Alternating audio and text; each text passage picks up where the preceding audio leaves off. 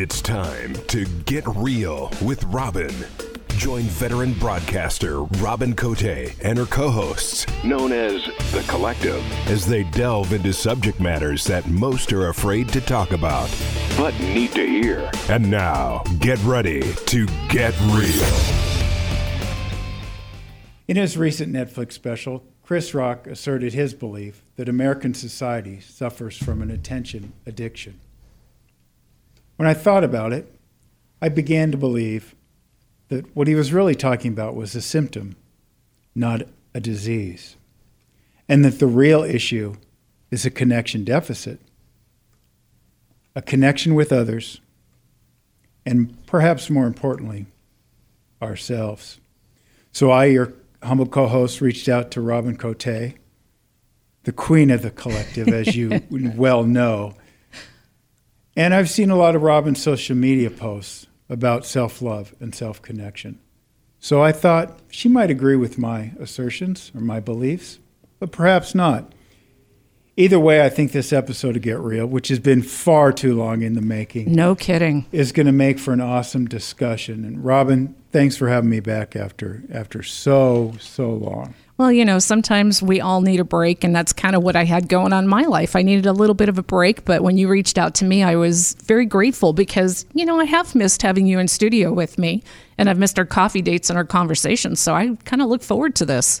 Well, yeah, and, and it's been a while. As, as the edited uh, stumbles of my introduction will be uh, deleted, not known to the listeners, you'll know that I'm I'm obviously uh, a bit rusty at the at the podcasting business, but.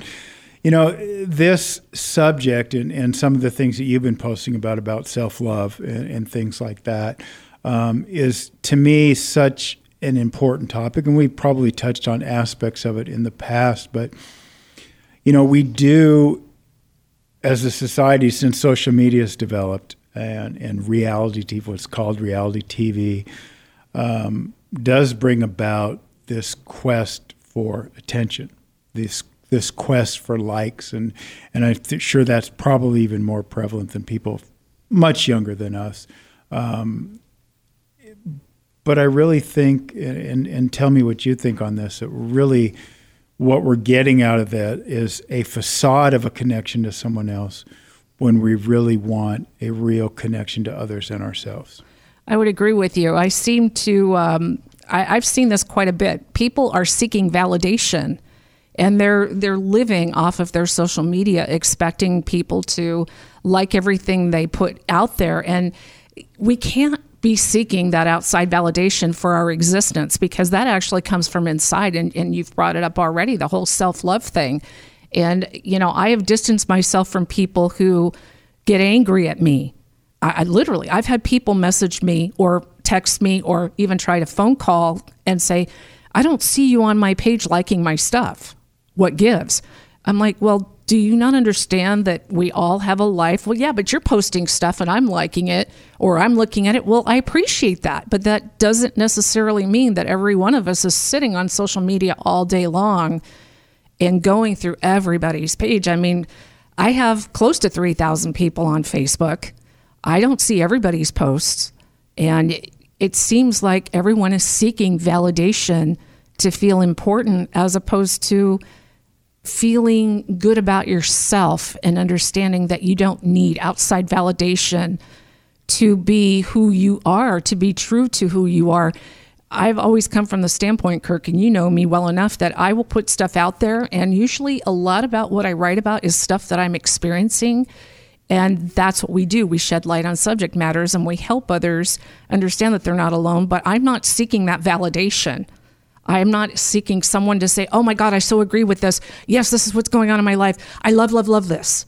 And you know what? If you do that, fantastic, fantastic. You're letting me know that I resonate with you. But there's other people out there that will not be liking statuses because they just don't. But that doesn't mean that you're not reaching them. Well, you know, I think the the crux, and you you mentioned a, a, you used a great word, validation, and I think about all the different things that social media gives us, and and when, when specifically when Chris Rock was talking about an attention addiction, because he does have a point in the sense that we we collectively, I should say, get a jolt or a hit to some extent off people liking or commenting or what have you uh, on social media. Uh, um, you know, if it's if it's a person in their clothes, their weight, their hair, whatever, that can give a person a hit in the same way, you know, any other addict might take satisfaction in dipping into that uh, addiction, the throes, the benefits of that addiction. But what I think we fail to realize is how much of a disconnected reality that brings about, because if someone presses a heart on your social media post and you like that because you get so many likes or what have you, you're really outside of yourself. I would agree with that, because it's it's still, if you think about it, I think it's just acceptance from other people that, that they're wanting. To some degree. Well, I think, I think what, what they're really wanting is a connection. Mm-hmm. And they feel like there's a connection. When that happens, it gives a sense of a false connection. So you, you brought up earlier the the idea of people saying to you, hey, I post posted this on social media and you didn't like it, right? Mm-hmm. And when they do that, are they really wanting the like? Are they really wanting that click? Or are they wanting the connection? I think that they're wanting the connection, because as much as social media connects us to people that we might not otherwise have any ability to contact. Like you and me. Maybe so. Uh, that now the, the people want that connection. And even if it's someone we know in our lives, we feel like we're strengthening that connection if they are acknowledging us or what we're doing or what have you. I mean, I think about how many times, the, and and it's perfectly true, I'm not disputing it at all. Like when I meet people or, or other people meet me and they say to me, I feel like I know you already. Yeah. Because they follow me on social media, or perhaps we've communicated on social media, right? But we're really substituting that fake connection, uh, fake's maybe too strong a word, that limited connection to a real connection, for a real connection. And then what happens is, the way I see it, you need more and more of those limited connections in order to fill a void that is not full of real connections. And that's so hard, because, I mean, the kids today are growing up in that world. This is all they've ever known. And I find it difficult to have conversations with some people who have grown up in the world of technology. I mean, you and I are a little older, and technology came into we're our... Way, we're way older, Robin. Well, technology came We've into... We've got to hurry up and get to the A A R P Early oh, Bird Special today. You crack me up. But, you know, it's the whole idea that...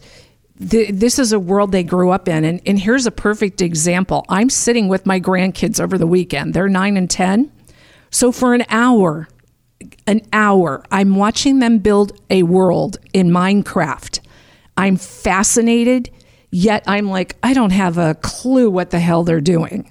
But this is what I'm saying, is that the youth of today is growing up in this technological world. At least, you know, you've got people in their mid to late twenties, even in their thirties, that this is what they grew up with. Yeah. And it's difficult because they're they're benching everything on their social media and people reaching out and having conversations. But a lot of times I see them come into the real world and they don't know how to have a conversation, because it's the real world. They wouldn't know what to do sitting here with you and I face to face having a conversation, because they're they're so used to their technology and their social media and the gratification they get. Um, you know, like I said earlier, the person who reached out to me last year, I mean, literally texted me and, and made a big deal out of me not being on their page and not liking a lot of stuff. It wasn't just one thing. They're like, well, I don't see you on my social media liking anything. Did you unfollow me? I'm like, did you, um, you're supposed to be my friend. Why don't you ask if everything is okay? Because if I'm not on social media a lot, there might be something going on. And again, a lot of times we see people, I have a, a friend that, that I follow on there, and he's constantly talking about his emotional battles. He's actually being honest. He's in his thirties and he's talking about his depression. And then you see the comments. Some people are nice to him. Other people are nasty. And it's like, you know, this is a way for some people to reach out for help. Yeah. They're, they're not necessarily looking for likes and gratification. They can use it that way because they don't really know how to talk to people. But then you have the other side of the coin where it's so important for someone to get validation for everything that they post, and they don't feel like they're loved by by their friends or family or anybody existentially because they're not getting that feedback.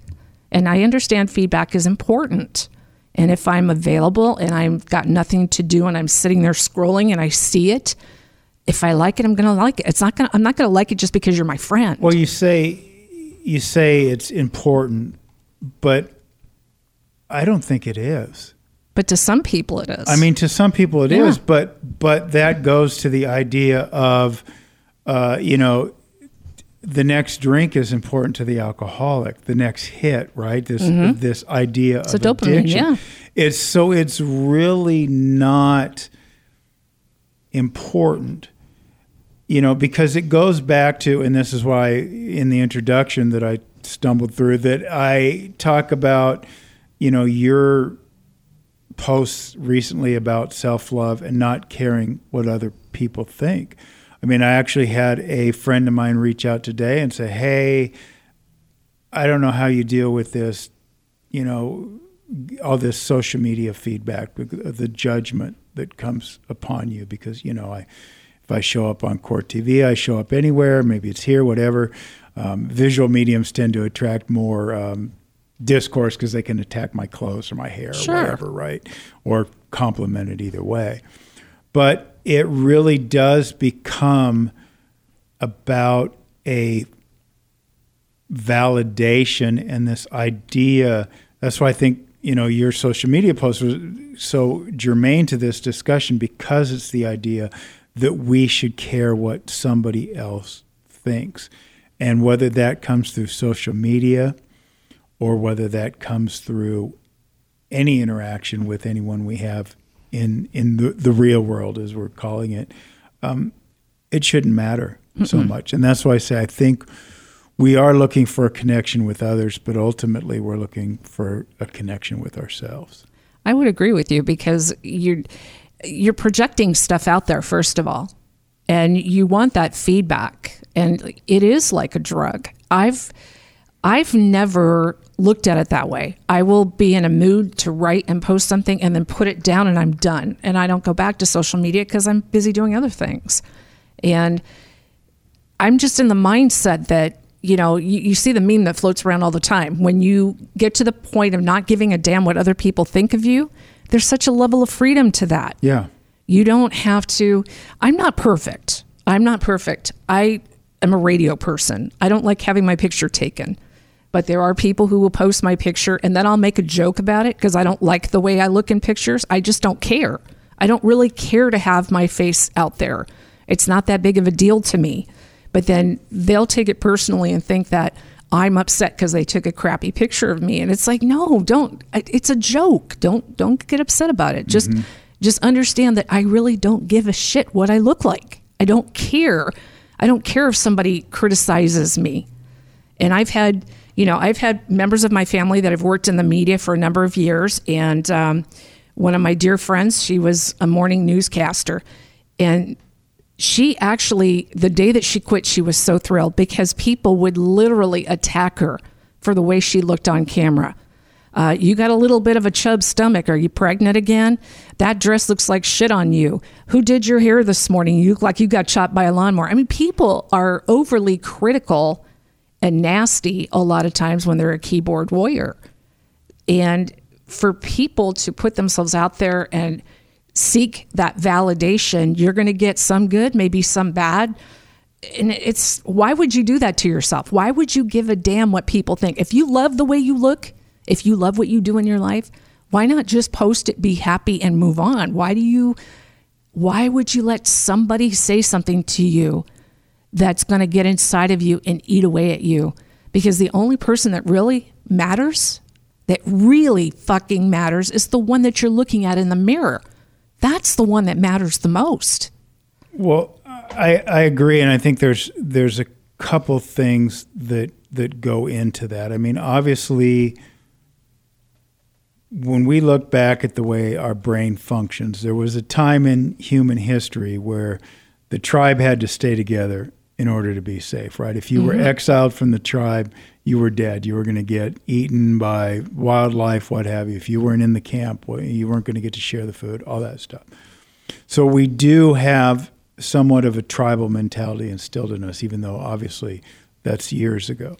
But we are also social creatures to the extent that if everyone hates Sally at a particular job, eventually Sally's probably not going to be in that job. So we have this inclination to want to get along. We have that natural inclination. You know, we want, if we go into a job interview, we want the person to like us so that they'll hire us, right? Right. So there is the, there are those things that are kind of hardwired into us, and I think obviously that starts with the socialization we get at, at kindergarten, preschool, grade school, all throughout our lives to just kind of get along because it makes life more pleasant. So I think there's some of that in there. But the question is, with the advent of social media, has that has that gone too far? Because then the connections aren't really real anyway, or most of them, or they're they're in the shallow end of the pool, if you will, as opposed to the really meaningful connections. And then is that a distraction from preventing us from connecting to ourselves? I think it is. I think it is a distraction because we're we see a lot of stuff on there that's not real. We see, or we see like all the good stuff that's going on. And there are some people that will post some of the bad shit that's going on. But I think, you know, a lot of times we're not seeing one hundred percent of the, the person. And there's a few that maybe you do. I mean, what you see is what you get with me. And I'm pretty sure that's the way you are. At least that's as long as I've known you. Everything yeah. you post, you're, it's kind of like, this is who I am. And that's just what it is. But I think people are afraid because they don't really, first of all, they don't really know themselves enough. And if they did know themselves enough, they wouldn't seek that validation as much as they do. Because if you know yourself, you already have that connection. And it's it's not a perfect journey. You and I know that. We've been through so much in our lifetime trying to get to that place of self-acceptance. But when you do get to that place, you're not looking outside of yourself for that anymore. You you don't you don't have to post something to get attention. You will never find one photo of me on my social media that's used to get attention in a negative way. I don't think I have to do that because, you know, I, I have I did posters a while back, but each one of them had a specific meaning, and that's why I took the photos the way that I did.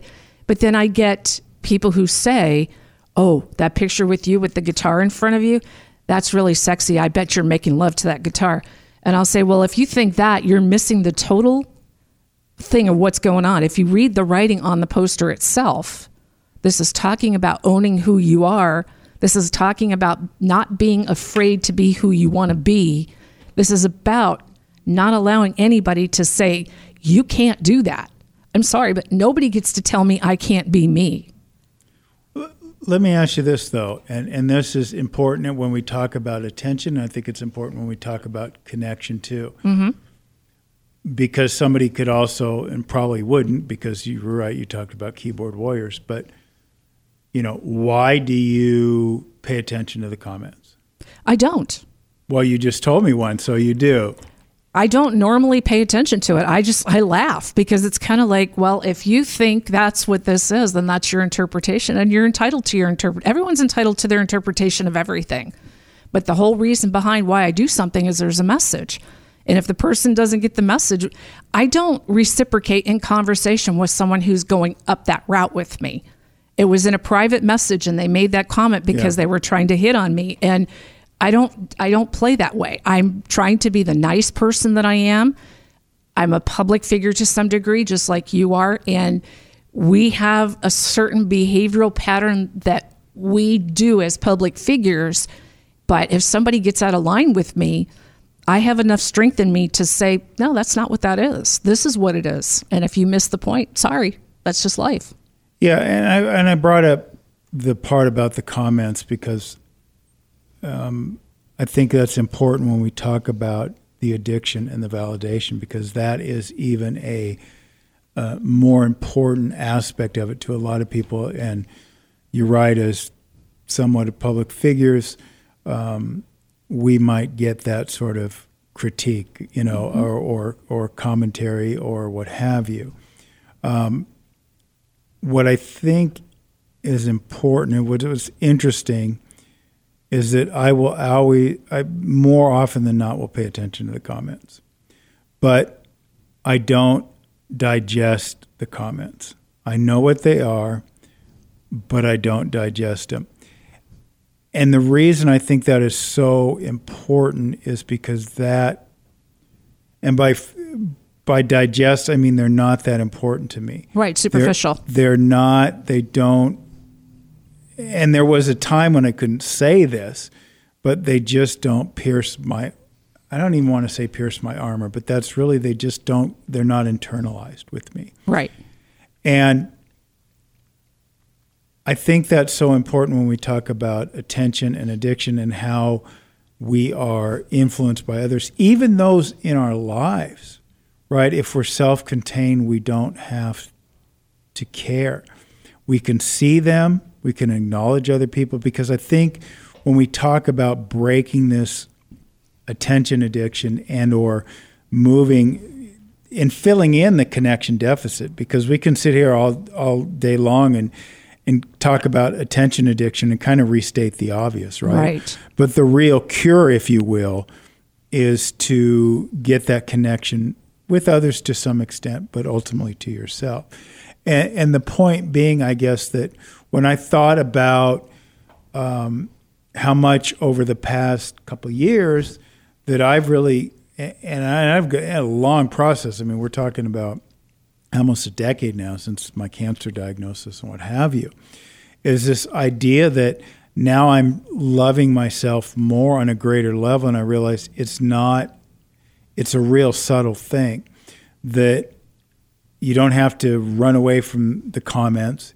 Your world doesn't have to be a middle finger, because I think a lot of people take the idea that Um, I love myself, I don't care what you think of me. They project that anyway. And they kind of, in that sense, metaphorically and sometimes literally have the middle finger uh, up to you, right? Right. And that's not self-love. That's not a self-connection.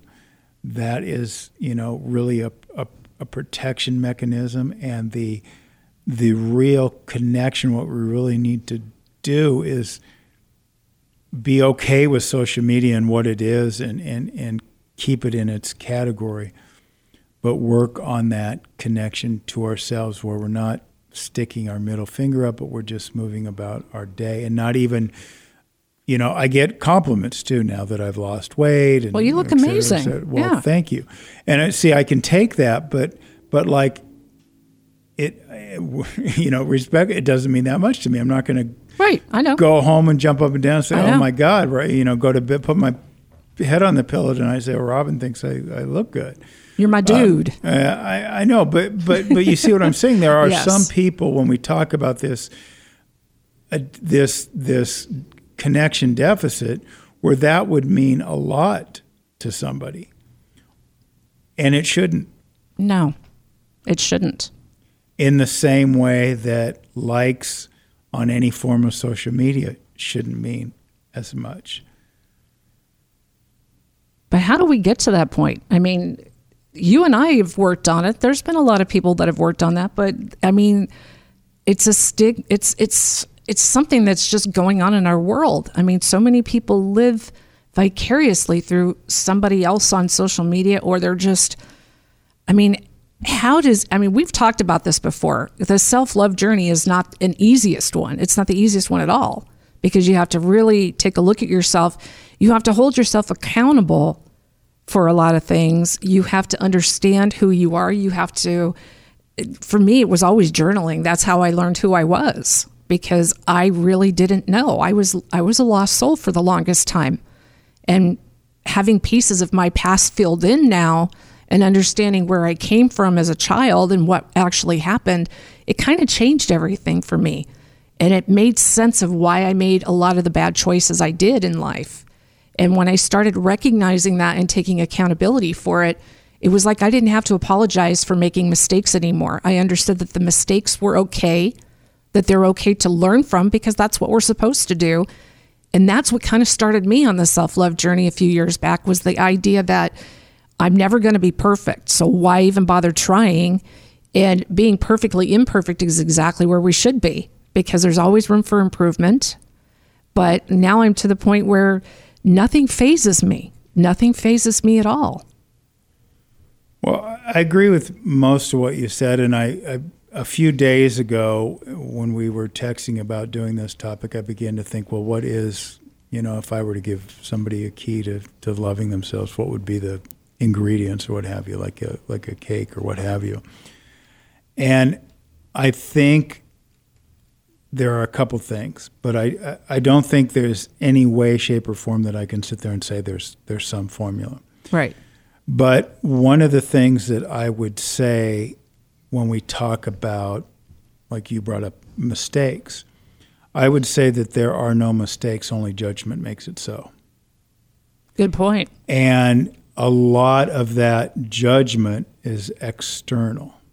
Judgment on how others will view us. Now, you know, we can obviously, you know, we all have to some extent, maybe I'm projecting, but most of us, I assume, have to some extent that part of us that will be defeat us and beat us ourselves over the head, even like something as simple as you drop a glass and you have to sweep up the glass. You feel stupid for having dropped the glass. You feel like you're an idiot, blah, blah, blah. You need to pay more attention. What's wrong with you, right? Mm-hmm. And so that, obviously, that same process can hold true for so many different instances in our life. Car accidents, our relationships, things of that nature.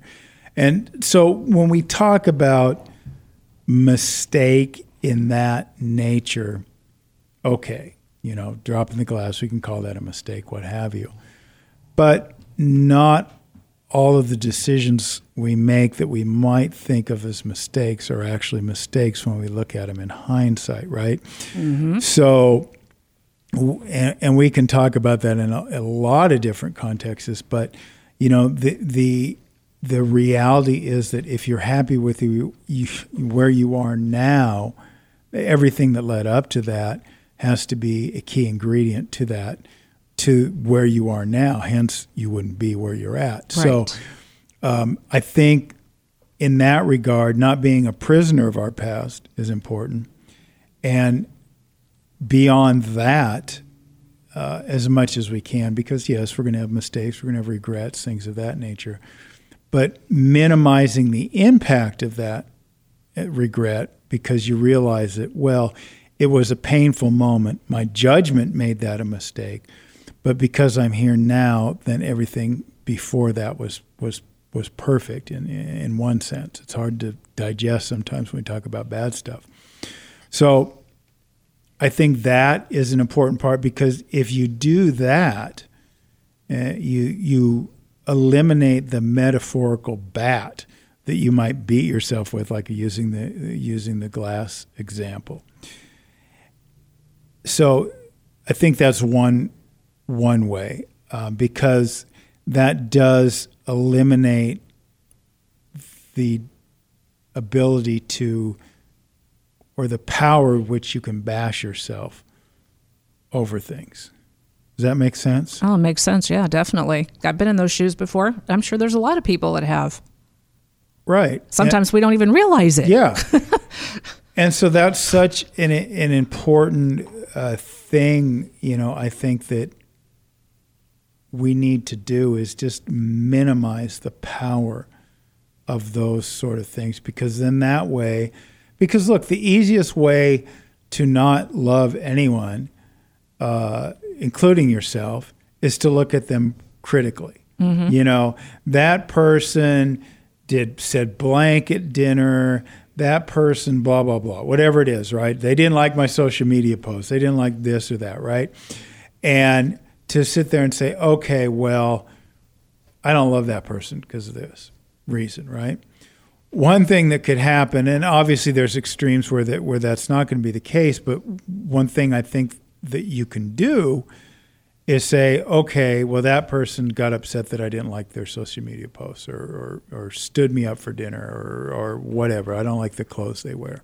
I don't like their pictures with guitars.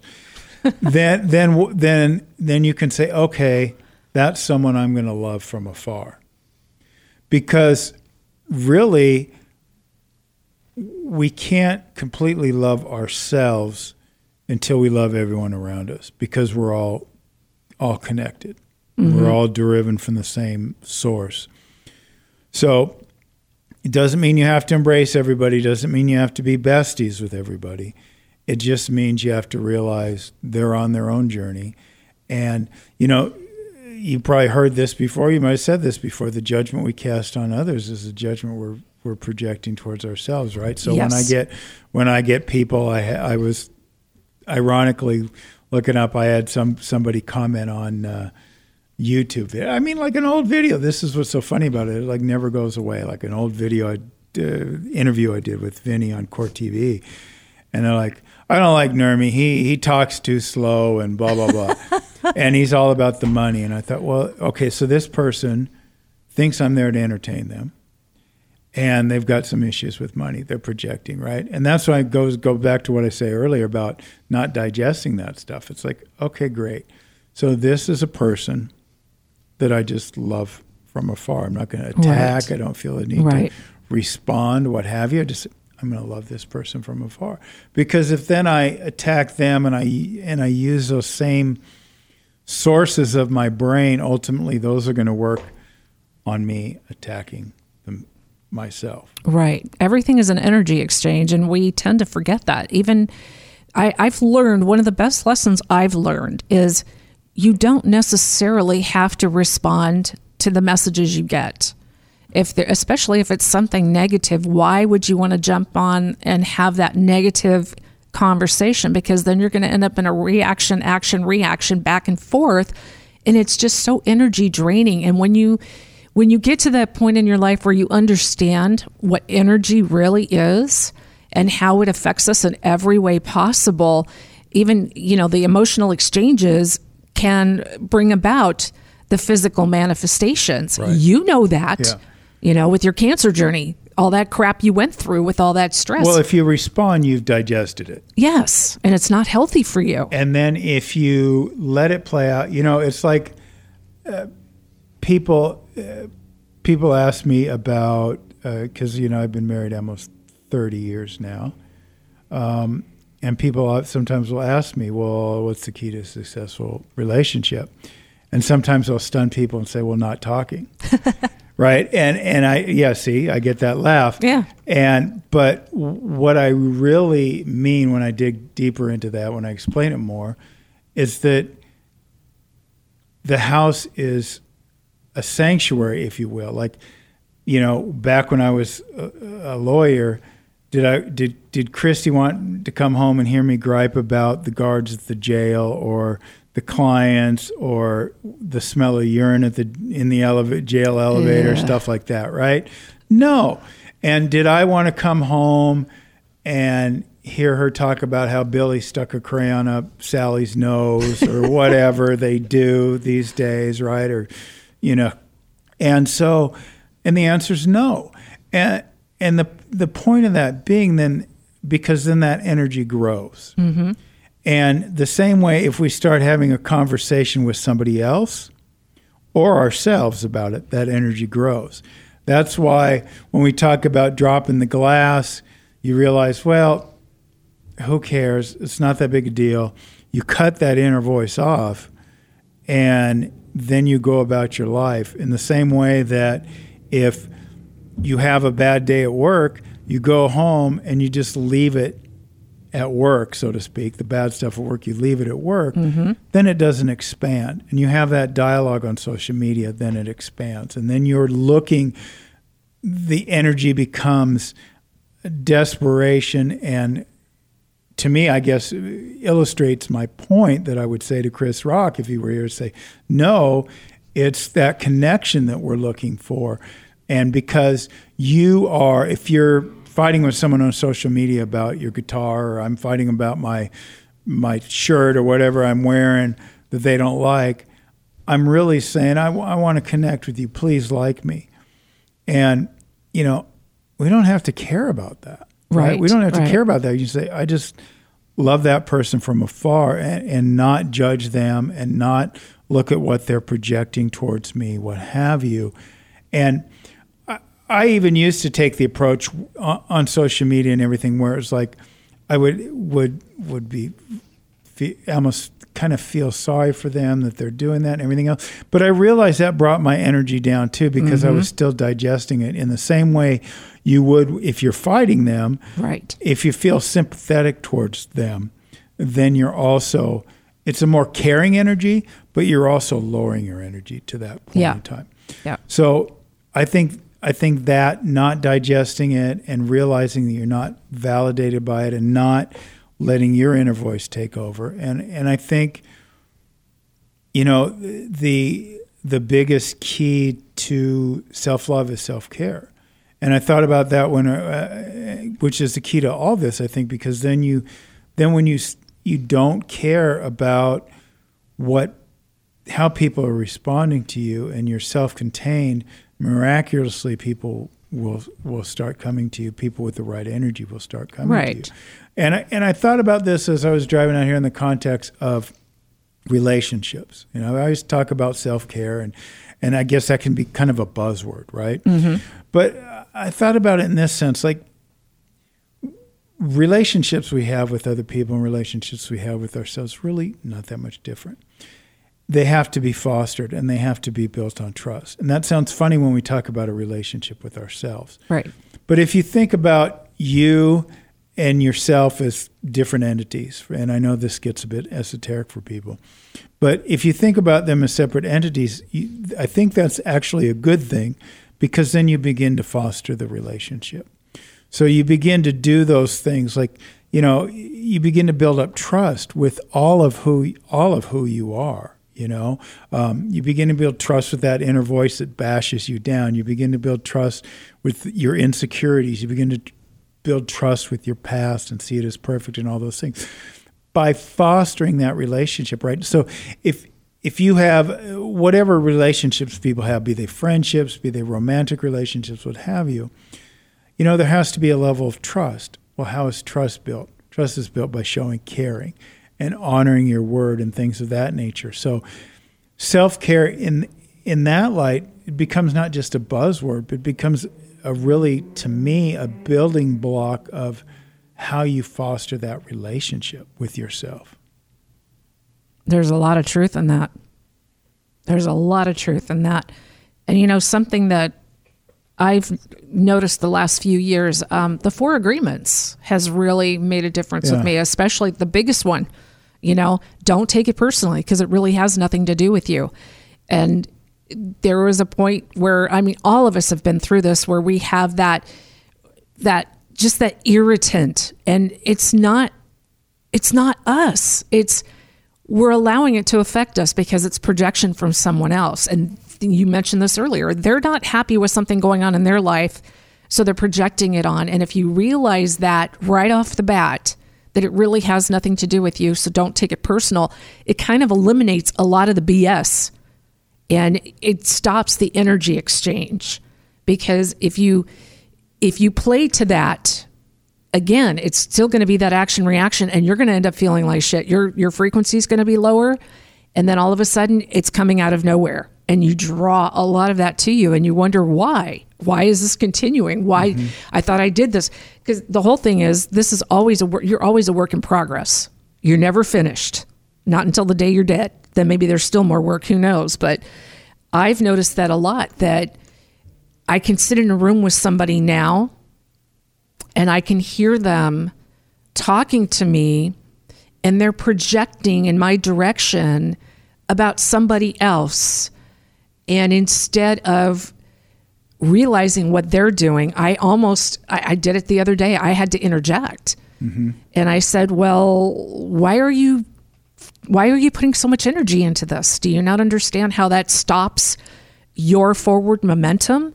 Because you're allowing something that someone else may or may not have said or done, and you're just taking it from your own perspective because you really don't know the answer, but you're allowing it to affect, to affect you, because now all of a sudden you're negative. You don't like this, you don't like that, life sucks. Well, you know, life's going to suck from time to time, but you can make it better. Well, look, I think what you said um, is a...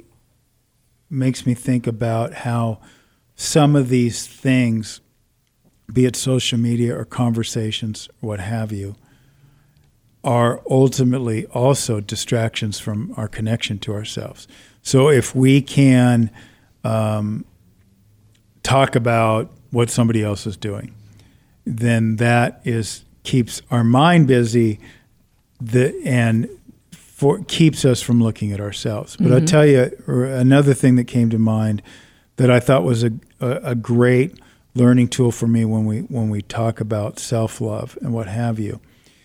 If you listen to a lot of people speak, of a good percentages of it is, my life, from the speaker, would be happier if you, I'll use Robin as an example, if you, Robin, would act differently. And you think about that, if you use that as a filter, a lot of what people say can be garnered through that filter. And really, um, the power in what they're saying is muted by that, by that filter, because you realize, and we talk about projection and things like that, it's like, okay. And we, we when we see this all over social media, right? Whether it's whether it's politics and, and this this just this judgment era that we're in, right? On social, particularly on social media, but in life in general. If you just say, well, you know, if you would just act this way, if you would just why don't you why don't you dress this way, or why don't you dress that way, or you know, I remember having somebody say, dress dress your age. I'm like, what the fuck does that mean? Yeah, right? What? um, and so. That sort of thing is, it, you realize somebody's saying, well, I'd be happier if you would just act like this. And that's really what they're saying. And that that's like, okay. And that, and that taking that and muting that power takes down what they're saying. It makes it easier not to digest. And it makes it easier to say, okay. And it gives you an opportunity to love yourself more. Mm-hmm. Because you're saying, okay, well, I see what you're saying. And that could, you know, uh, you know, make you feel better, but that's not how I have to live. And that is such a great act of self-love, that this is, that's not how I have to live. Whether it's, you know, our, our political beliefs, our sexual orientation, sexual beliefs, what have you, so many people are willing to, you need to act this way mm. because otherwise, you know, I, I don't feel right about it. Boy, that softens that blow. And it's such an act of self-love to just not digest that, see it for what it's worth, see that it's their fear, and just move forward with loving yourself and nurturing that relationship with yourself and building that trust with yourself. Because the less you are distracted by how other people think you should live, the more you're connected to yourself and how yourself wants to live, right? Yep. So there is that, there is that dichotomy there. And, you know, you step away from that, you nurture that relationship, you engage in acts of self-care. Might be meditation, might be reading, might be journaling, as you mentioned before, right? Getting out in nature. Writing, getting out in nature, yeah. Which is, I know, is a, is a big thing for both of us, all that sort of thing.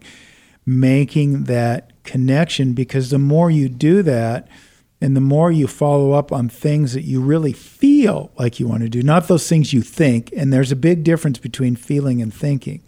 Those things that you feel like you want to do versus those things you think you should do, if you start relying more on the feeling, that inner core of you, and I, I'm getting a revelation as I, as I speak here myself, that inner core of you begins uh, more of a trust and has more of a connection to you, and you're fostering self-love at a deeper level because your mm-hmm. your feelings are really your soul, what your soul wants as opposed to what your mind and your ego want. So mm-hmm. the more you respond to those feelings, the more um, your soul will guide you, I think. And then these connection deficits, as I speculated on, um, begin to heal themselves. And then it doesn't matter what sort of attention you're getting from anyone else.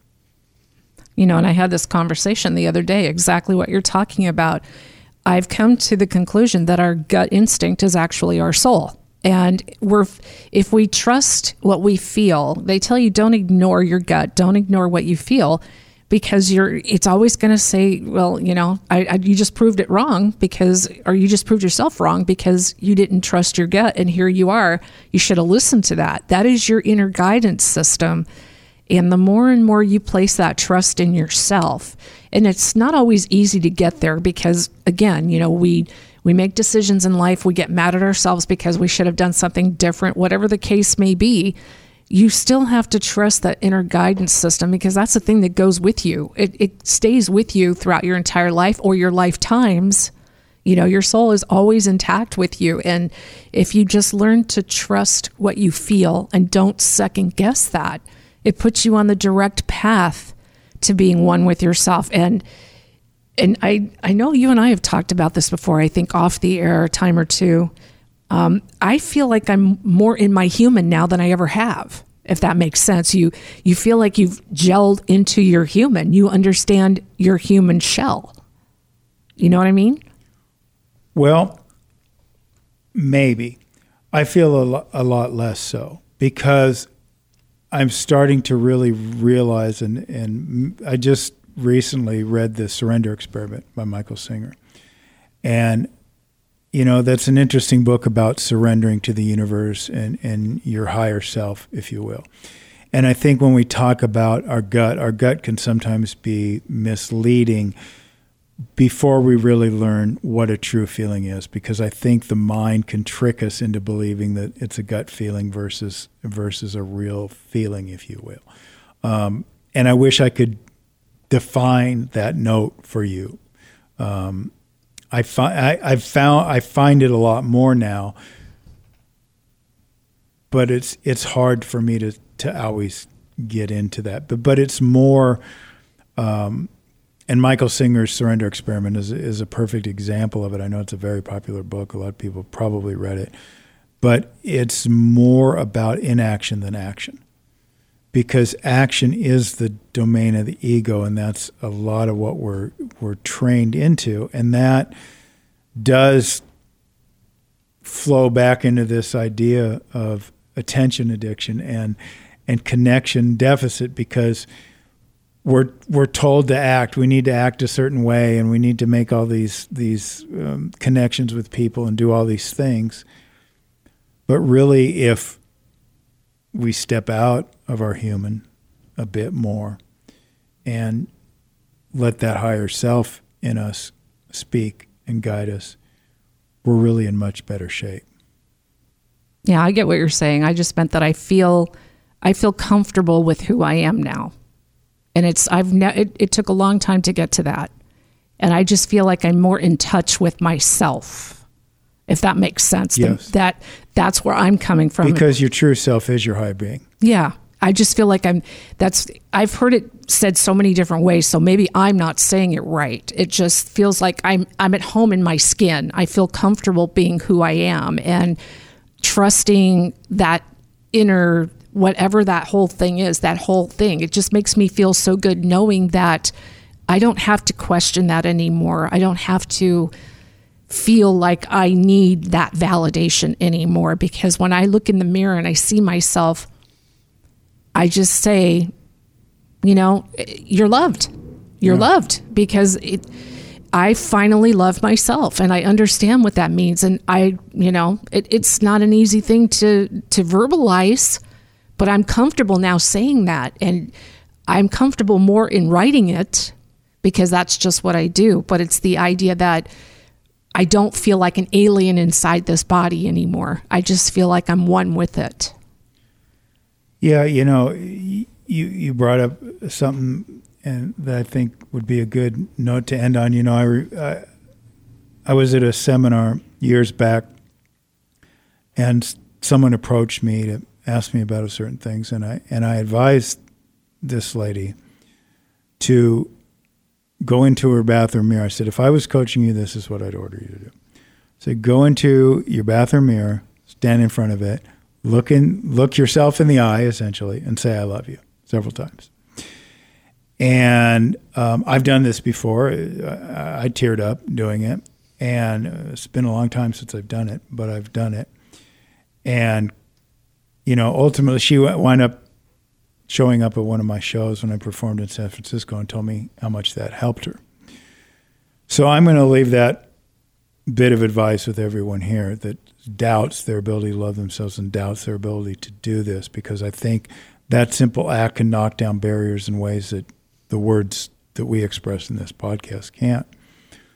But I think if you start doing that and start loving yourself and breaking down those walls and realizing that you don't need those connections, whatever addiction to attention you have, you're going to break. And whatever need for connections with others is going to be diminished. But most importantly, the connection to yourself is going to flourish. I couldn't have said that better myself. I've missed having you well, here well, with me. Well, maybe you'll now. have me back next year. Maybe oh. next Well, you know, sometimes when we're on the personal journey and we're doing work, we don't necessarily do other things. And I know, Robin, but, you know, I figured yeah. the audience should hear yeah. me give you a hard time yeah. on the air, not just off, you know? And you know what, buddy? I love you. I love you, too. It's been a while. It's been too long. Yeah, well, we'll have to change that. So, guys, as always, we appreciate you listening. You can reach out if you have any ideas for us, and uh, maybe I'll keep Kirk busy for the next year. So as always, take care, and we'll see you guys next time. Thanks for listening to Get Real with Robin. Join Robin Cote and her co-hosts, known as The Collective, each week as they delve into subject matters most are afraid to talk about, but really need to hear. Join us next week here on Star Worldwide Networks as we continue to get real.